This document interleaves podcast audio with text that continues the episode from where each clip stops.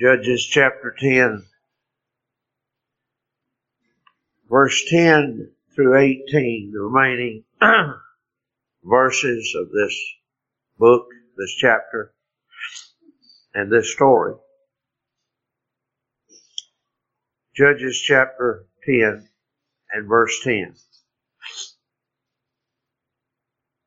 And the children of Israel cried unto the Lord, saying, We have sinned against thee, both because we have forsaken our God, and also served Baalim. And the Lord said unto the children of Israel, Did not I deliver you from the Egyptians? And from the Amorites, and from the children of Ammon, and from the Philistines,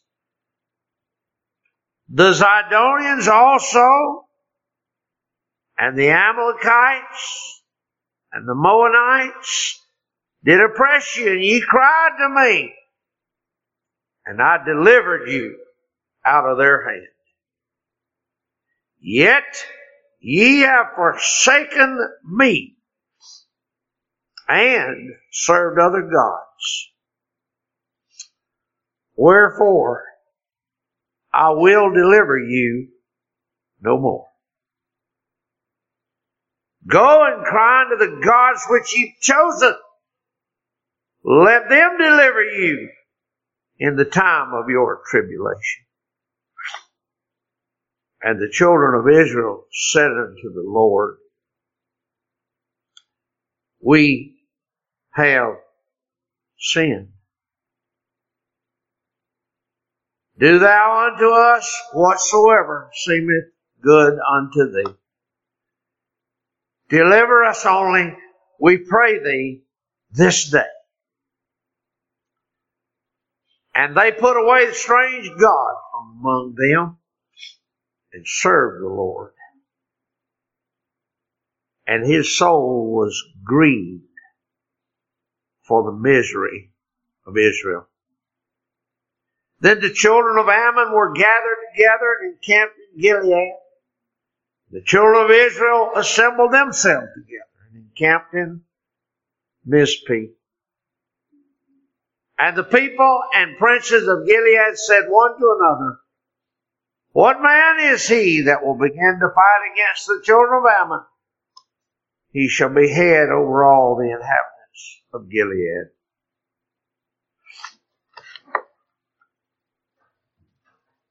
Turn again in your hymn book, please, and stand with me. Sing number 758.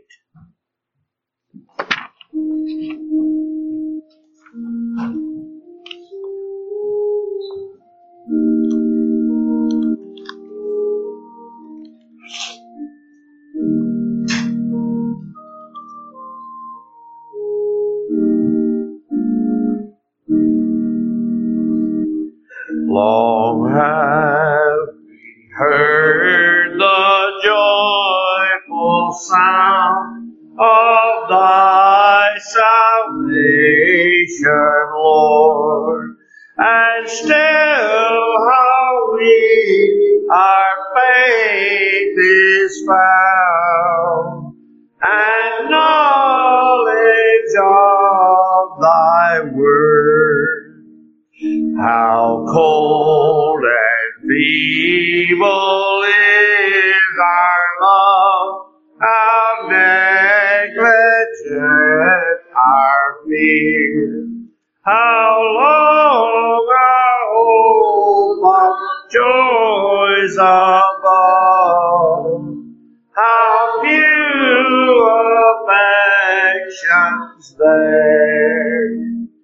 Great God, thy sovereign power impart to give thy word success.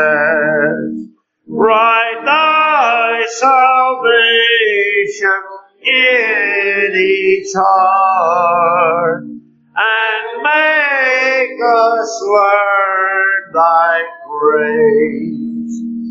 Show our forgetful feet the path that leads to joys on high, where knowledge grows without decay, and love shall never die. Seated.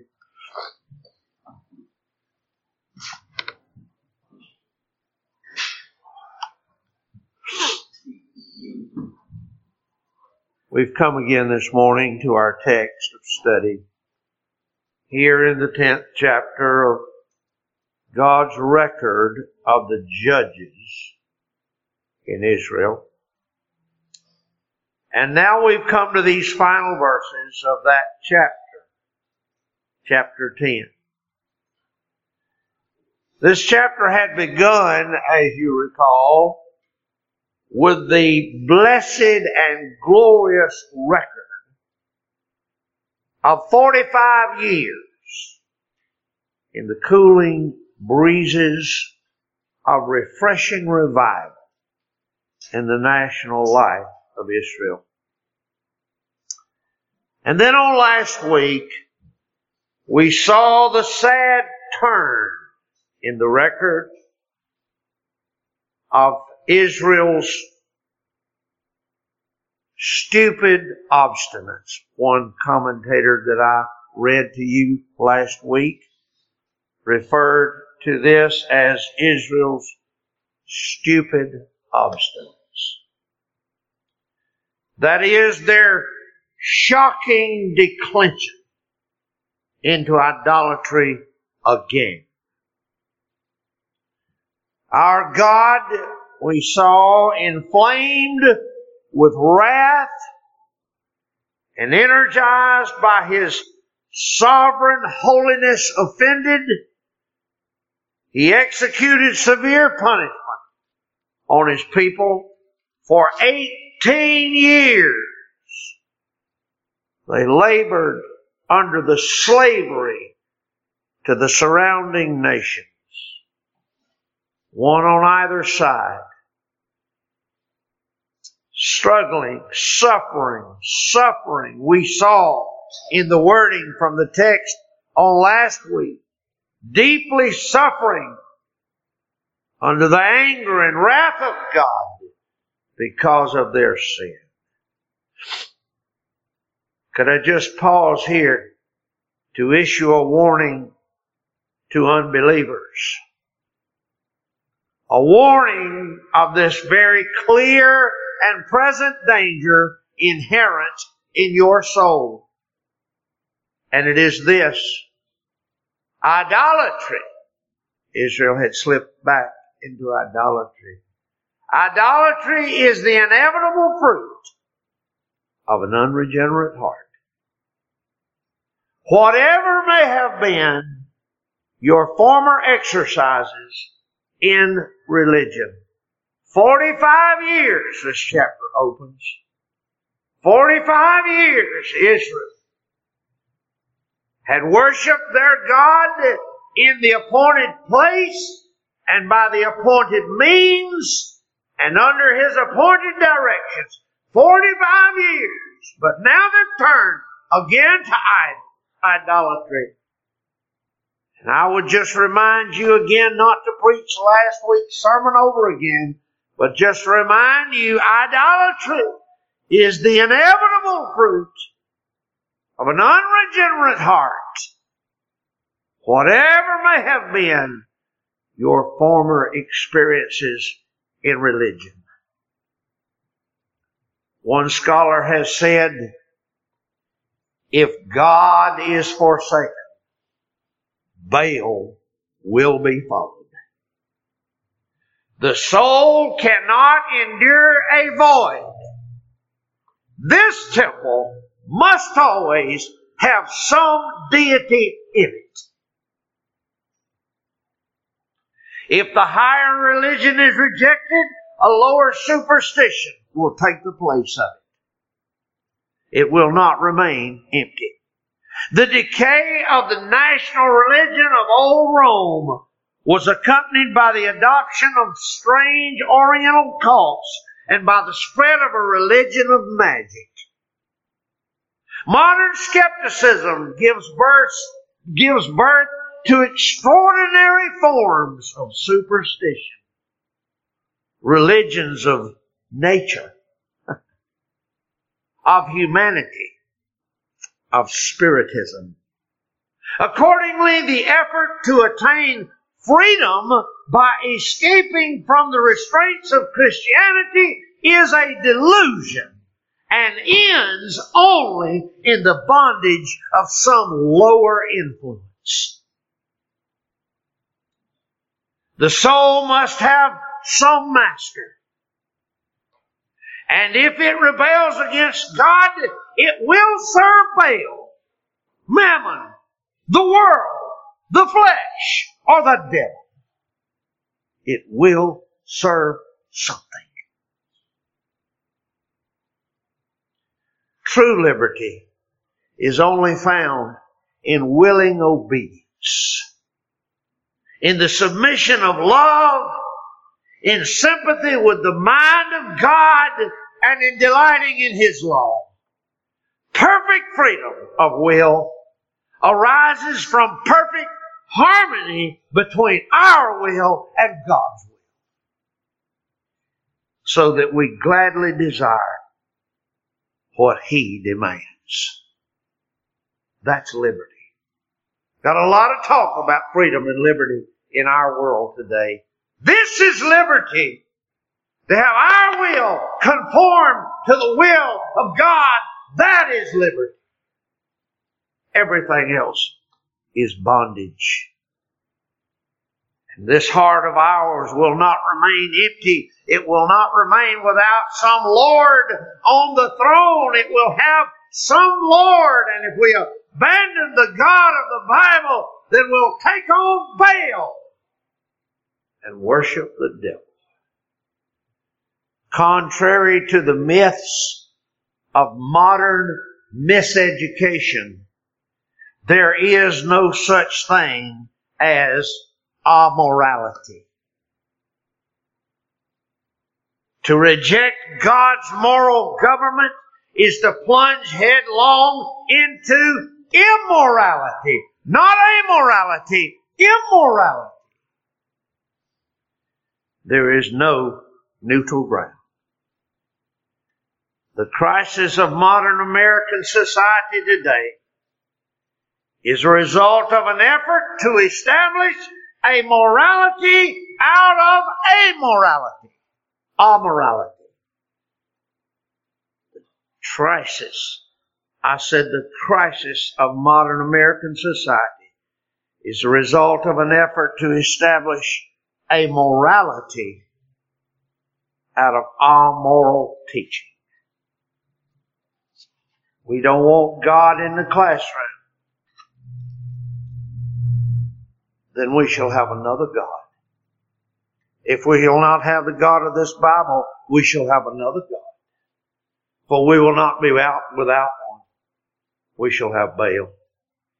And strange religions crop up. Religions that brother mentioned, religions of nature. Now we're worshiping the earth, the sun, the universe. idolatry is inevitable in the heart of an unbeliever. Now this morning in these nine remaining verses, we find a record. A record that is most striking in both its doctrinal profundity and in its practical instruction. As we come to verse 10, Israel has, as I said already, struggled under the cruelty and tyranny of a brutal slavery for 18 years. And so then we are not surprised when we come to verse 10 and we read these words, the children of Israel cried. Unto the Lord. Struggled, I said. Struggled. Struggled. And I tried to paint that picture for you last week under the cruel tyranny of brutal slavery for 18 years. The Hebrew word cried, Zoyak, literally means to screech out in anguish.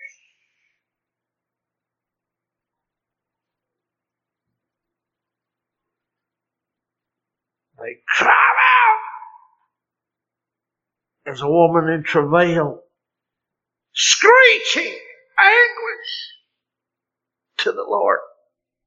18 long years of crushing oppression had worn down their resilience and dashed all of their delusions and the reality of their real problem had finally struck home with them and their faithless hearts. They had come suddenly and finally to realize the real problem.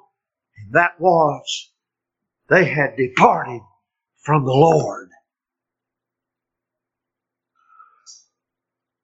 May I just say by way of a short lesson, all the harsh measures our God may employ to undeceive His people.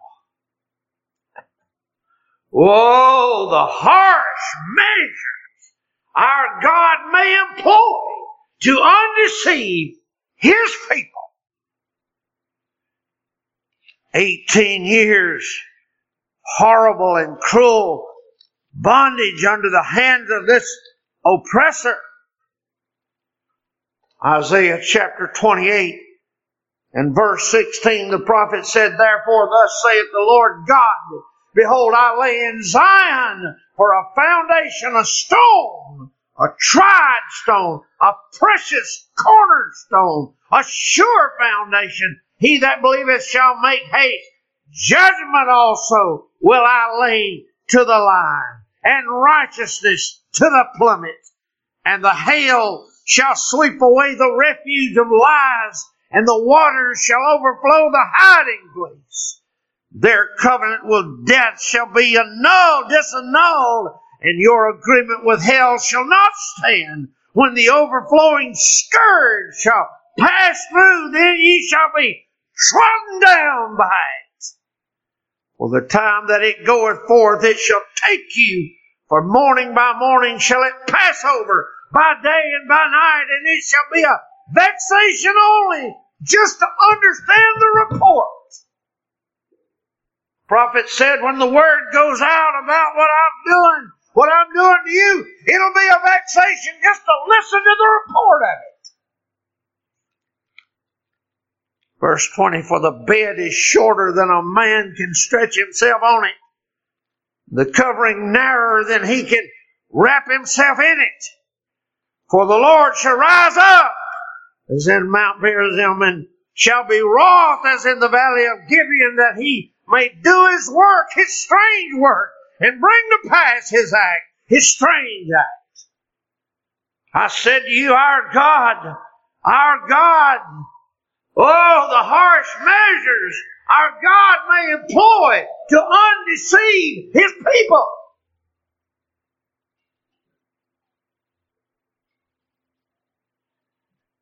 We ought not be surprised.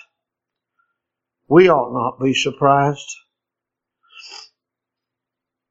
at the harsh measures our God will use. Oh, Look at how he speaks to them in verse 14. Go! go! Go cry to your gods. Go cry to the gods that you chose. Let them deliver you in the time of your tribulation.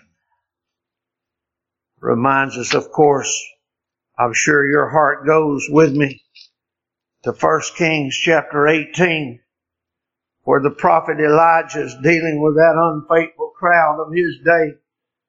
Chapter 18 and verse 25.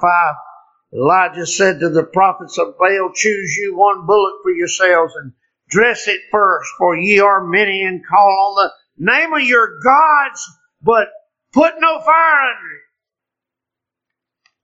They took the bullock which was given them and they dressed it and called on the name of Baal from the morning even until noon, saying, Oh Baal, oh Baal, oh Baal, hear us. But there was no voice nor any that answered. And they leaped upon the altar which was made, and it came to pass at noon that Elijah mocked them and said, Cry loud, cry aloud with a great voice. You'll see the marginal reading right there. Cry with a great voice, for he is a God. Either he is talking or he's pursuing or he's in a journey or peradventure. He sleepeth and must be waked.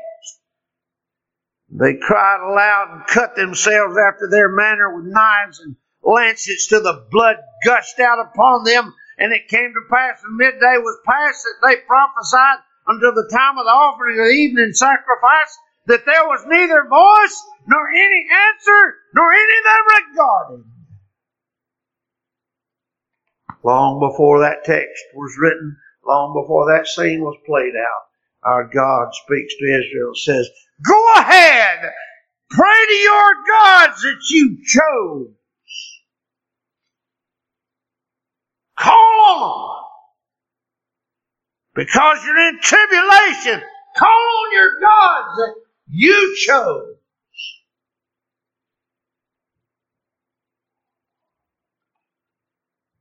So, what then? Under the pains of their deep distress, what does Israel say? Verse 10. Oh, we cried to the Lord, we've sinned. We've sinned against thee. Both because we have forsaken our God and also because we've served other gods. You remember in the message on last week, I stressed this. I showed you what all they were worshiping. We talked about all those nations and all of their gods and all that was involved and all that they were involving themselves in and all the false worship they were doing. And then I got down and then I read you the text and I showed you that the greatest and most vile of it all was that they forsook the worship of God entirely. And so when you come here to this record, this part of the record, that finds its way, its way not at the end of the list, but at the top of it. Their hearts have been brought to realize that the greatest sin was that they forsook the Lord. Two things they mention. There's a twofold confession here. There's a confession of their forsaking. This, by the way, this was the crime of great heinous heinousness. This was the great heinous crime. Forsaken the Lord. But then they added as well, they've served Baalim. And I told you, that's inevitable. That was inevitable. You forsake the Lord, it's inevitable. And so they have this twofold confession. And so then what? What is our Lord's response? I'm sorry. I couldn't help but a little chuckle at that question. What is the Lord's response? I chuckle because I think of what modern preachers say. I think of what the modern gospel says.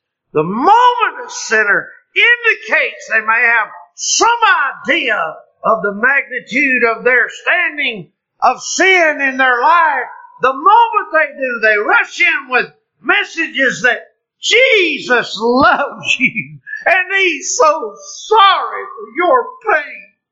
Oh, let us, let us get you quickly in to fill out a card or say a prayer or do something. I mean, we're going to relieve this thing right now. We don't hesitate.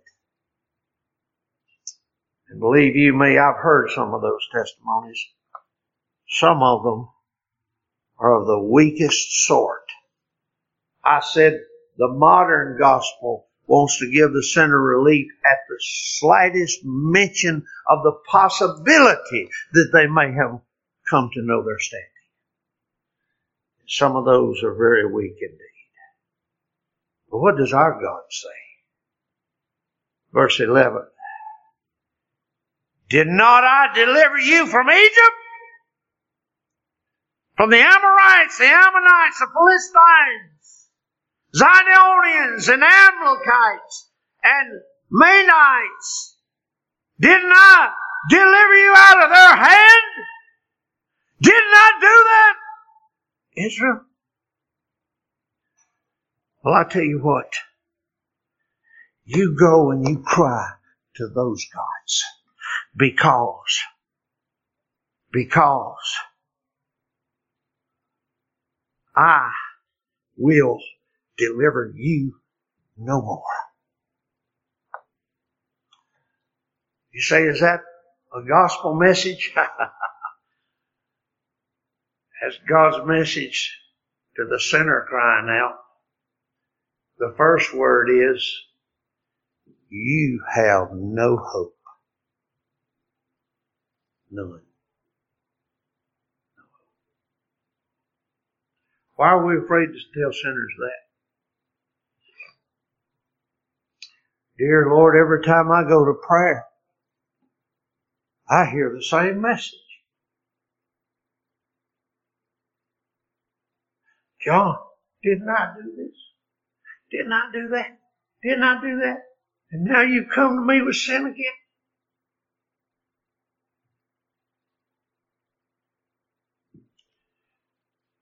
Oh no. No, our Lord offered no relief. He offered no instantaneous, quick mix fix for their problem.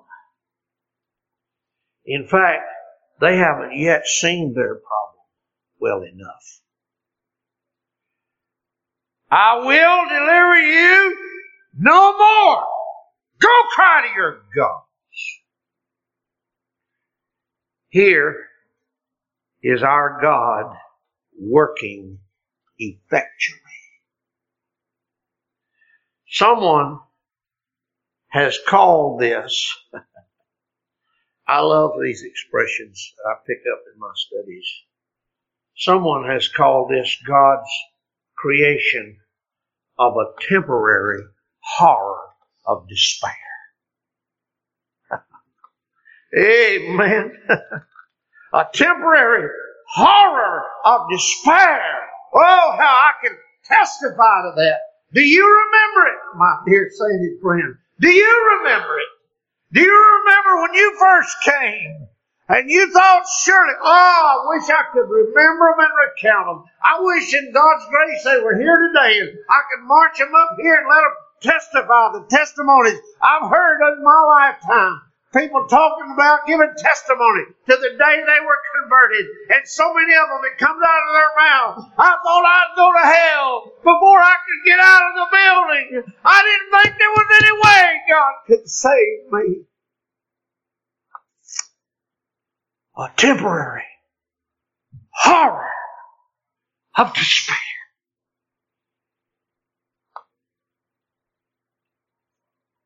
Now, now God is working effectually. Someone else called this God holding the sinner, sinner, holding the sinner under the yoke of his own choosing when he no longer chooses it. Right? Holding the sinner under the yoke of his own choosing he no longer chooses it. Hmm. Oh, today we're far too quick to relieve the sinner's pain. Who was it I was talking to and shared about the old days of preaching in the jail with Brother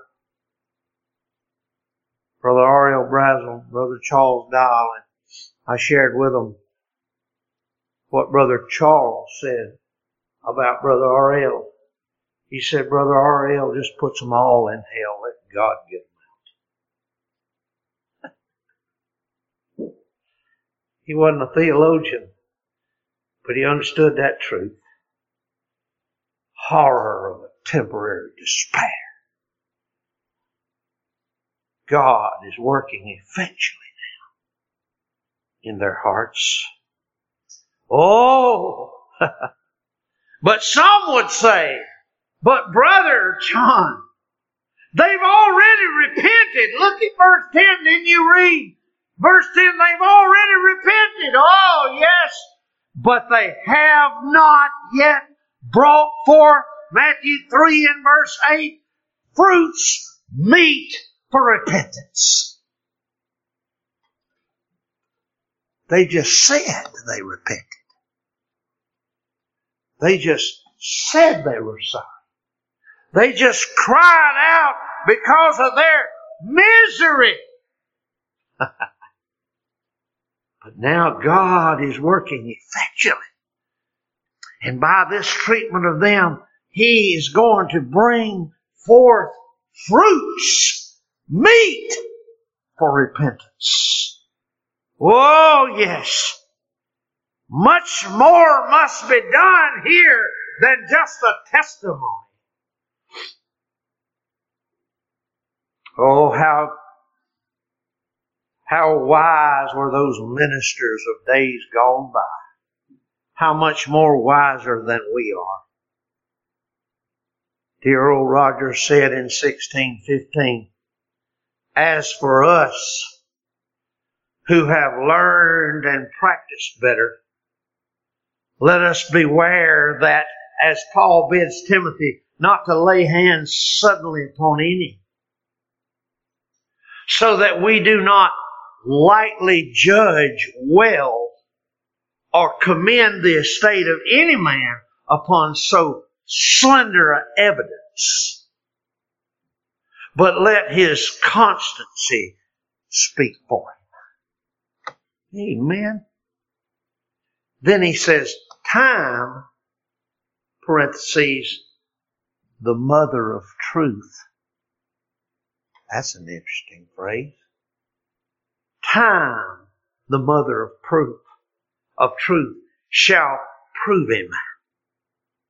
In the main season, lift not thou such an one up to the third heaven in one mood, when in another thou shalt be urged to condemn to the nethermost hell. But be sober and leave him to God, to whom he standeth or falleth. Well, there's some wise pastoral counsel, isn't it? Just leave him to God.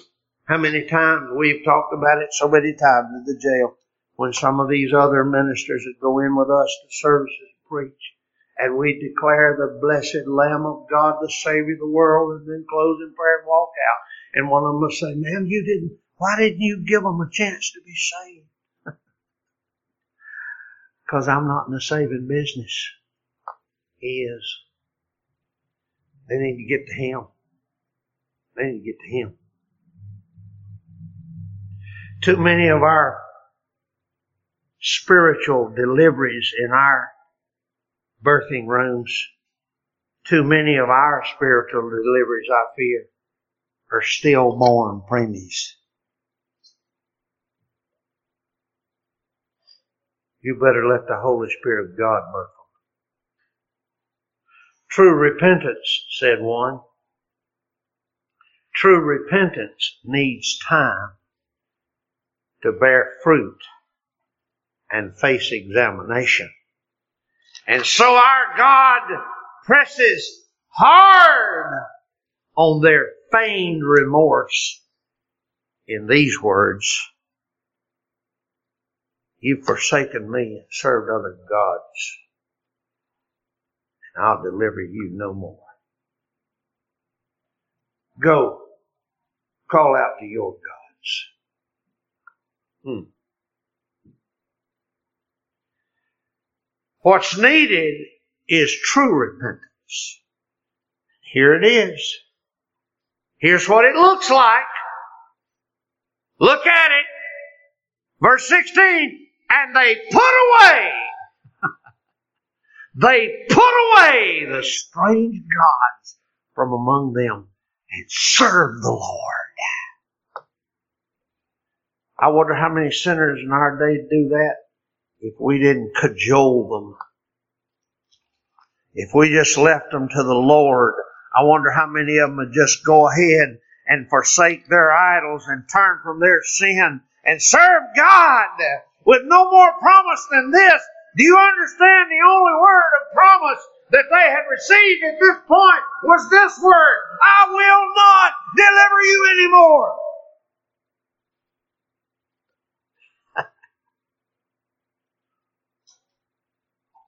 but they forsook their idols and served God.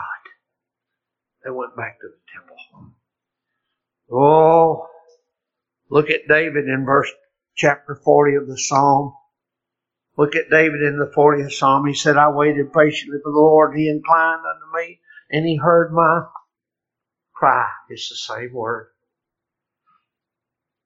He brought me up also out of an horrible pit, out of the miry clay, and set my feet on a rock and established my goings. He's put a new song in my mouth, even praising our God. Many shall see it and fear and shall trust in the Lord. Blessed is that man that maketh the Lord his trust and respected not the proud, nor such as turn aside. Oh, verse 11 of that chapter. Withhold not thou thy tender mercies from me, O Lord. Let thy loving kindness, thy truth continue to preserve me. For innumerable evils have compassed me about mine iniquities. Oh, mine iniquities. This could have been Israel's prayer over there in Judges chapter 10. Mine iniquities have taken hold upon me so that I'm not able to look up. I'm not able to look up, Brother John. Oh, that praise smote my heart. Not able to look up. Oh, has God ever worked in your heart? so convincingly, so effectually, a work of repentance that you could say with David, I can't even look up. I can't even look up. I can't even look up. Oh, I can't even look up. They're more than the hairs of my head. They're my, therefore my heart faileth me. That's where God wanted to bring Israel. Oh, it won't do just to come prancing in and say, well, I, have sinned against the Lord. I've forsook the Lord. And I've served idols. Oh, no, that won't do. That won't do. He'll bring the sinner to the place that he can't even look up. You know, I'm fond of memorizing things. Y'all know that about me. I, I don't know why I think some things just stick to me. and I've memorized, never forget, testimony. That old preacher from up north Georgia. He said he came down. When he came to Christ, he said he had one man on one side saying turn loose and another man on the other side saying hold on. I didn't know whether to turn loose or hold on. I didn't know what to do. He said, finally I just lifted my head. I said, Lord, if you could save a sinner like me, Save me. Give up. Desperate. Repentance. Repentance will do that. David said, I couldn't even, I couldn't even look up. Someone said, inconvenience, discomfort, even distress and humiliation may all be felt without true repentance. Real repentance arises only from sorrow for and hatred of sin as sin. Not sin because of what it's done to me. Not sin because of how bad I feel. No, no. Real repentance will bring remorse for sin as sin because it's against the Lord. One commentator said the genuineness of repentance must be tested by its effects. Repentance is not a mere feeling of grief. It is not seated in the emotions at all, but in the will. There must be a change of the will, and only grace can accomplish that.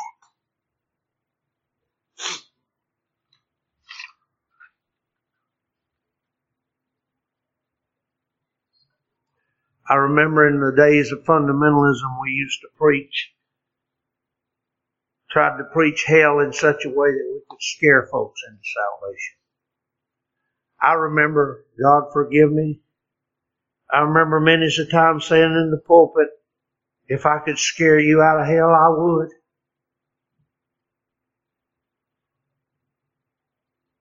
I repent. I'm afraid I scared a lot of folks into believing they were not going to hell. But they were. Because salvation is not in your fear. It's not in your feelings. It's in God turning your will.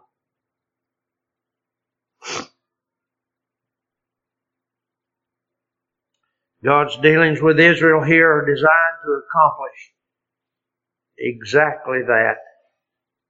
And they do. Verse 15 and 16. Children of Israel said it again, same words. We've sinned.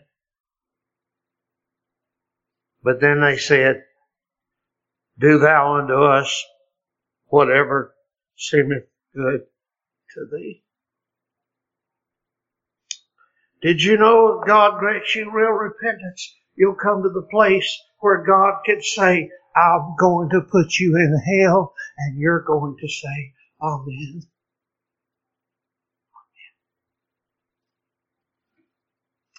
Yes, Lord. That's what you should do. Put me in it. That's what real repentance will do. It'll suck the self-righteousness right out of you. And Israel had received only one word. I will deliver you no more. And they said, Yes, Lord.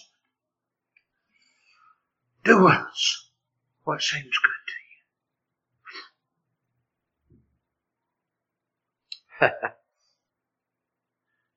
oh, with no stated hope of recovery, with no stated offer of pardon or grace, with no hint of mercy in sight, they throw themselves unreservedly into the work of mending the breach.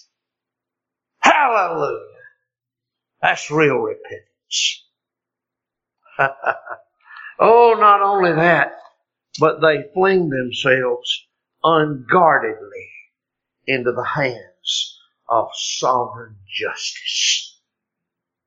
Can I say that again? They fling themselves unguardedly into the hands of sovereign justice. Do with us whatever you will. but oh, listen to me now. When true repentance has wrought its glorious work, the sinner will cry out, I am no more worthy to be called the Son. Cast me off into hell if you will. And by thy grace from hell I will shout, Amen. Lord, let it be. Oh, the cleansing power of true repentance. I say to you this morning that under the power of this kind of repentance, nothing can hurt the sinner. Oh, Satan's accusations. Satan's accusations elicit this response. Oh, devil, you haven't told the half of it. the pricking barbs of a condemning conscience are answered with this cry, Nay, conscience, far worse have I done, surely, than what you said. And the heart will cry out that I'm deceitful above all things and desperately. That's what true repentance will do. Oh, when true repentance has worked its mysterious divine work, none can charge us too harshly. But that our hearts will respond, yes, that and much more am I. Oh, but hallelujah. When grace has accomplished that confession and draws that out of our hearts, it will then draw up in us the strength to cry out these last words of verse 16. But Lord, deliver us this one time. But Lord, deliver us. Do with me what you will, but oh, as my brother said in his confession, if you can save a sinner like me, save me. Israel said,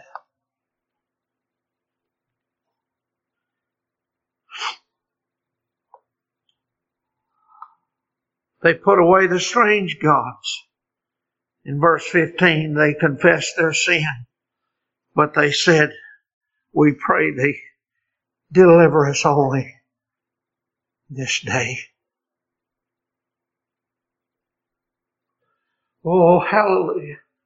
The same grace, the same grace that accomplishes that confession will accomplish this cry as well. Save me in verse 16 and I will serve you. But now, if I could just maintain my dignity and self-control to tell it to you, I have to tell you what the last words of that text says. Verse 16.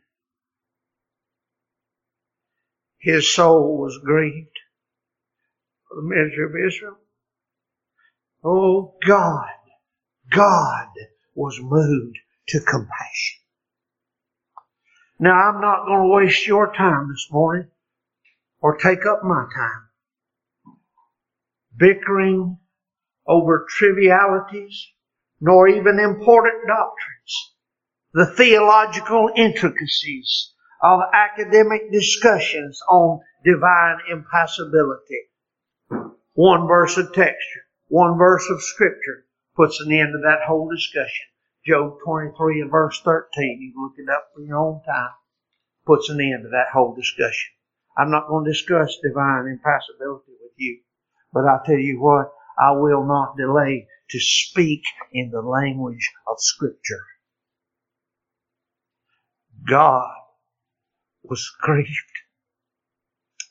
at their misery.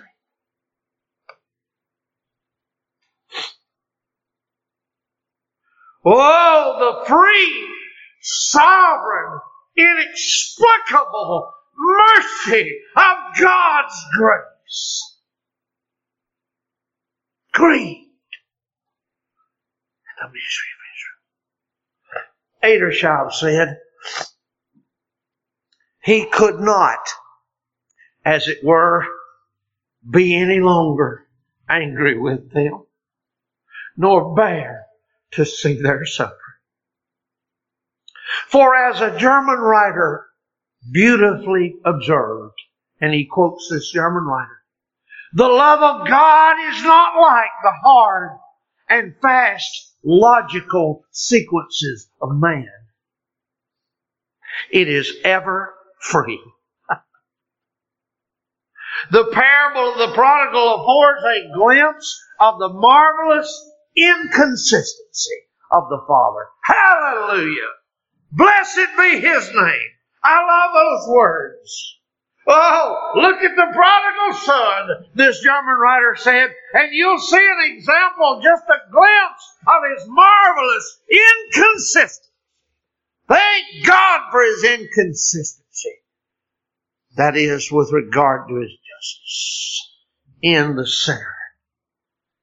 He said it affords a glimpse into the marvelous inconsistency of the Father who receives the wanderer when he suffered the consequences of his own sin. Put away the strange gods, and the withering rod will burst anew with life and verdure. And such is ever God's love, full and free. Hallelujah. Oh, here's the testimony. Here is God's testimony. Hosea chapter 11 and verse 7. My people are bent to backsliding. My people are bent to backsliding from me.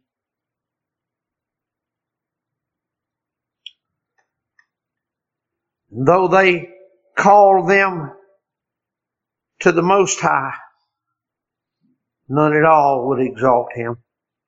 But then he calls out, listen to his heart. How shall I give thee up, Ephraim? How shall I deliver thee, Israel? How shall I make thee as Admah? Shall, how shall I set thee as Zeboim? Mine heart is turned within me.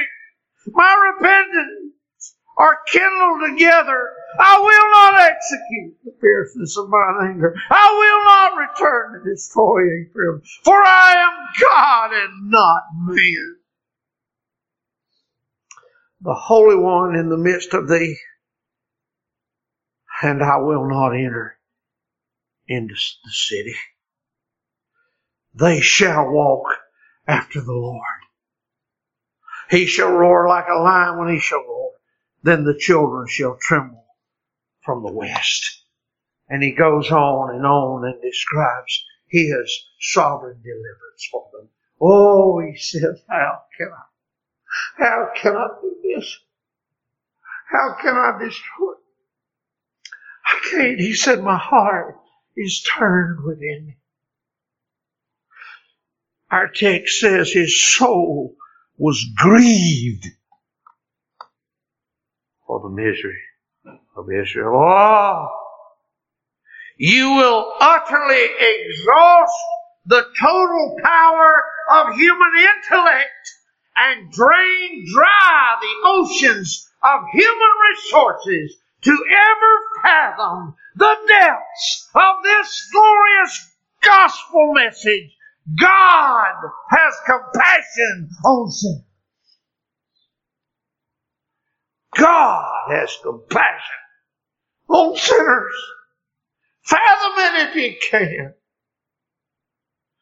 God pardoning sinners.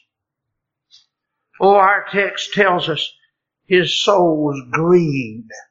That blessed Hebrew word literally means, and if you have an old King James Bible, you have a marginal reading, and you'll see that that word means shortened shortened. And one scholar attempting to explain it in our English language said it is as if his wrath met with some kind of impatience. his wrath met with some kind of impatience in redressing their sin. And he shortened it. Amen. Hallelujah. Thanks be to God. In his heart, he was grieved. His anger somehow met with some kind of impatience and he shortened it. Hallelujah. Oh, no wonder in 1917 Frederick Lehman wrote these words, the love of God is greater far than tongue or pen could ever tell. It goes beyond the highest star, reaches down to the lowest hill. The guilty pair bowed down in good care. God gave His Son to win His erring child. He reconciled and pardoned from His sin. When years of time shall pass away and earthly thrones and kingdoms fall, when men who here refuse to pray on rocks and hills and mountains call, God's love so sure shall still endure, all measureless and strong, redeeming grace to Adam's race, the saints and angels' song. Could we with ink the ocean fill? you know the words, don't you? Oh, could we with ink the ocean fill? And were the skies of parchment made? were every stalk on earth a quill and every man a scribe by trade to write the love of God above. Oh, would drain the ocean dry. Or could the scroll contain the whole? Though stretched from sky to sky, love of God. Oh, the love of God, how rich, how pure, how measureless, how strong. It shall forevermore endure the saints and angels' song. He was great for the misery of Israel. Shortened. His wrath somehow met with some kind of impatience. You can read, you can hear in the brother's words, he's struggling somehow to express it and just can't say it love of God. So what then? Verse 17. The children of Ammon were gathered together and encamped in Gilead. And the children of Israel assembled themselves together and encamped in Mizpeh. Take this lesson to your hearts this morning from verse 17. Take this lesson to your hearts. No sooner than repentance has begun her sweet work, God's enemies will begin to stir with new strength. No sooner than repentance has done its sweet work, God's enemies will stir with new strength. All of a sudden, these folks are gathering and encamping for war. Hmm. The children of Ammon gathered, and what do we see? Hallelujah. We see the children of Israel assembling themselves. Amen. The children of Ammon were gathered together and encamped in Gilead, and the children of Israel assembled themselves together. hey, hallelujah. Can I tell you this? Repentance has reinvigorated their hearts. Rogers said, Furthermore, we have heard in the seventh and eighth verse that the Philistines and the Ammonites sore vexed Israel for 18 years, and in all that time, they never durst take up a weapon against them until they repented. But then they began with good courage to resist and assemble themselves against them by the which it may be noted what liberty and courage true repentance bringeth with it. Amen. The reason is this.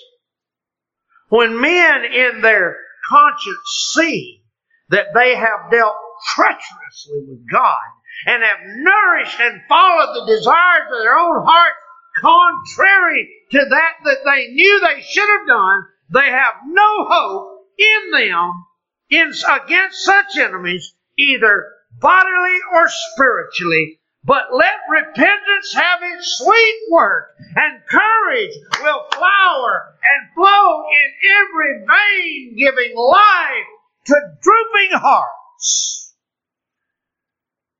When repentance has done its work, courage will be in its veins. Oh, yes. Notice with me two more very quick details out of this text, and I could close today the chapter. In verse 18, you read the words of verse 18. The people and the princes of Gilead said one to another, What man is he that will begin to fight against the children of Ammon? He shall be head over all the inhabitants of Gilead. Can I just make this note to you? They're not looking for a king now. They're not looking for a king now. That got them in a whole lot of trouble, didn't it? Looking for a king. Started out with one vile usurper. Went to another, looking for others. Get down to verse 18 when repentance has done its work. They're not looking for a king anymore. You know what they're looking for? They're looking for somebody that'll lead them in battle against God's enemies. They're just looking for a leader that'll help them fight God's battles. Amen. They're not looking for a king anymore. Don't let that, don't let that lesson be lost on you. When repentance has done its work, they're not looking for a king anymore. They're looking for a leader that'll help them fight the Lord's battles. And the final lesson I'll give you. This is so important. I want you to be helped with this.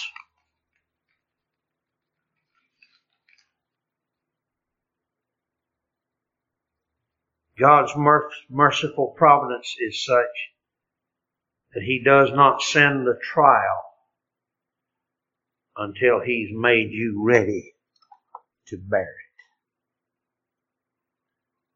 You see what they've been through in the text this morning?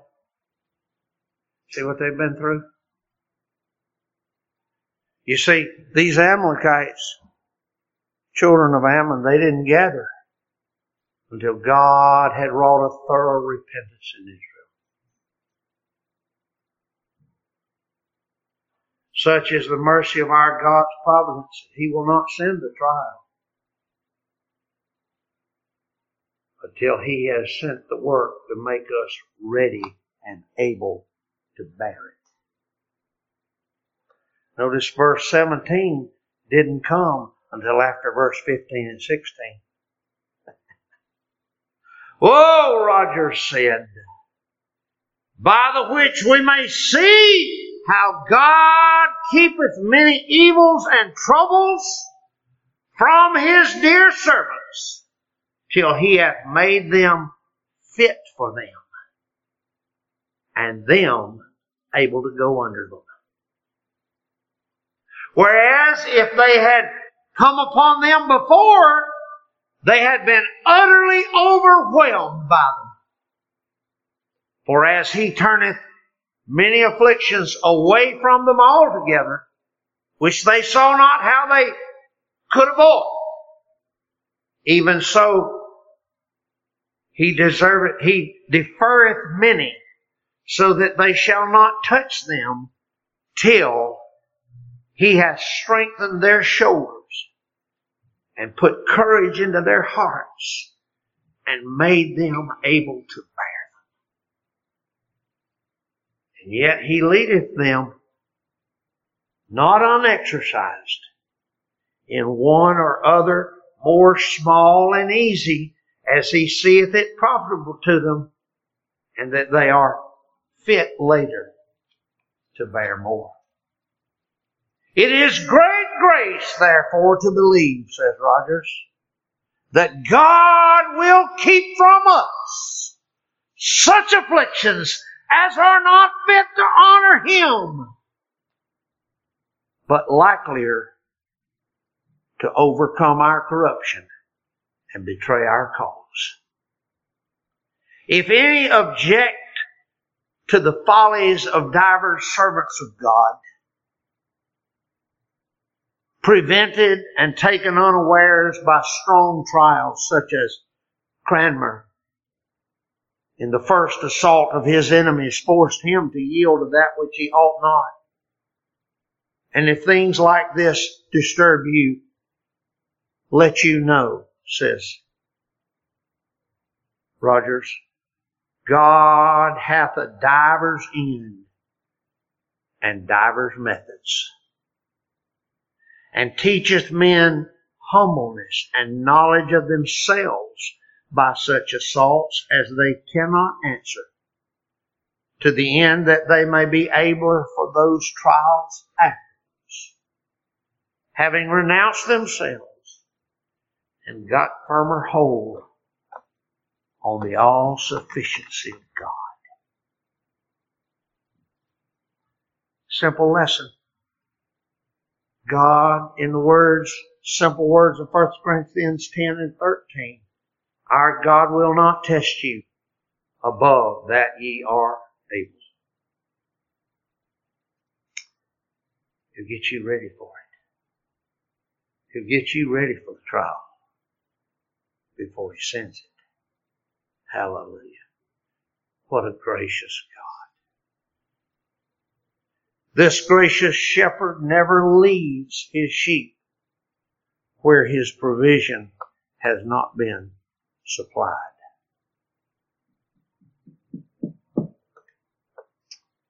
We find that hard to believe sometimes, don't we, brother? Find that hard to believe sometimes, but our God knows. It's not in me. It's not in me. It's not my strength. It's His. I have to rely, rely, and the more I rely, the more He's glorified in my weakness. So they say we need a leader. We need a leader. We need somebody to lead us. We've assembled ourselves. We've repented. We have a heart to fight, but we need somebody to lead us. So who then will step up? They're not recruiting anymore. Notice they're not doing the choosing. they're expressing to the Lord, we need a leader. We're going to set this out. Whoever will lead us to success against the Lord's enemy will rule over us. We need a leader. Who's going to step up? Well, we'll find out, God willing, in the days ahead.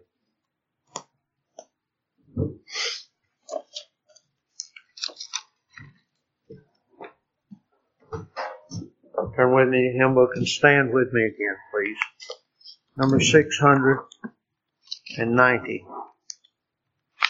690, how oft, alas, this wretched heart has wandered from the Lord. How oft my roving thoughts depart, forgetful of His word. Yet sovereign mercy calls, return, dear Lord, and may I come? My vile ingratitude I mourn. Oh, take the wanderer Sing 690.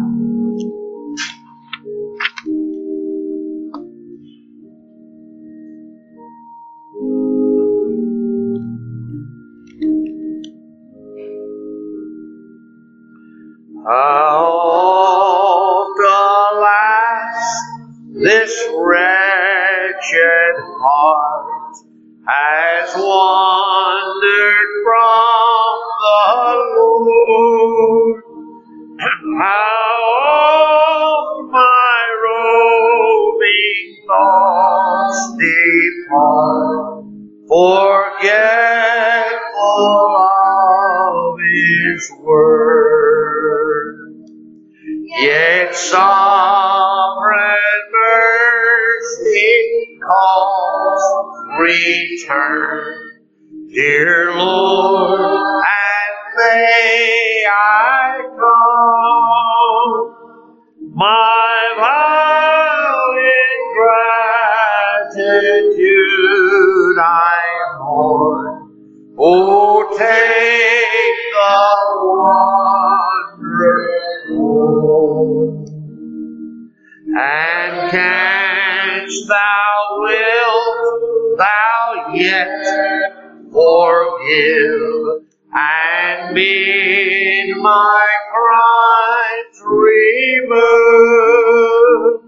and shall pardon rebel live to speak thy wondrous love. Thy bring love so sweet, so sweet. Blessed Savior, I adore.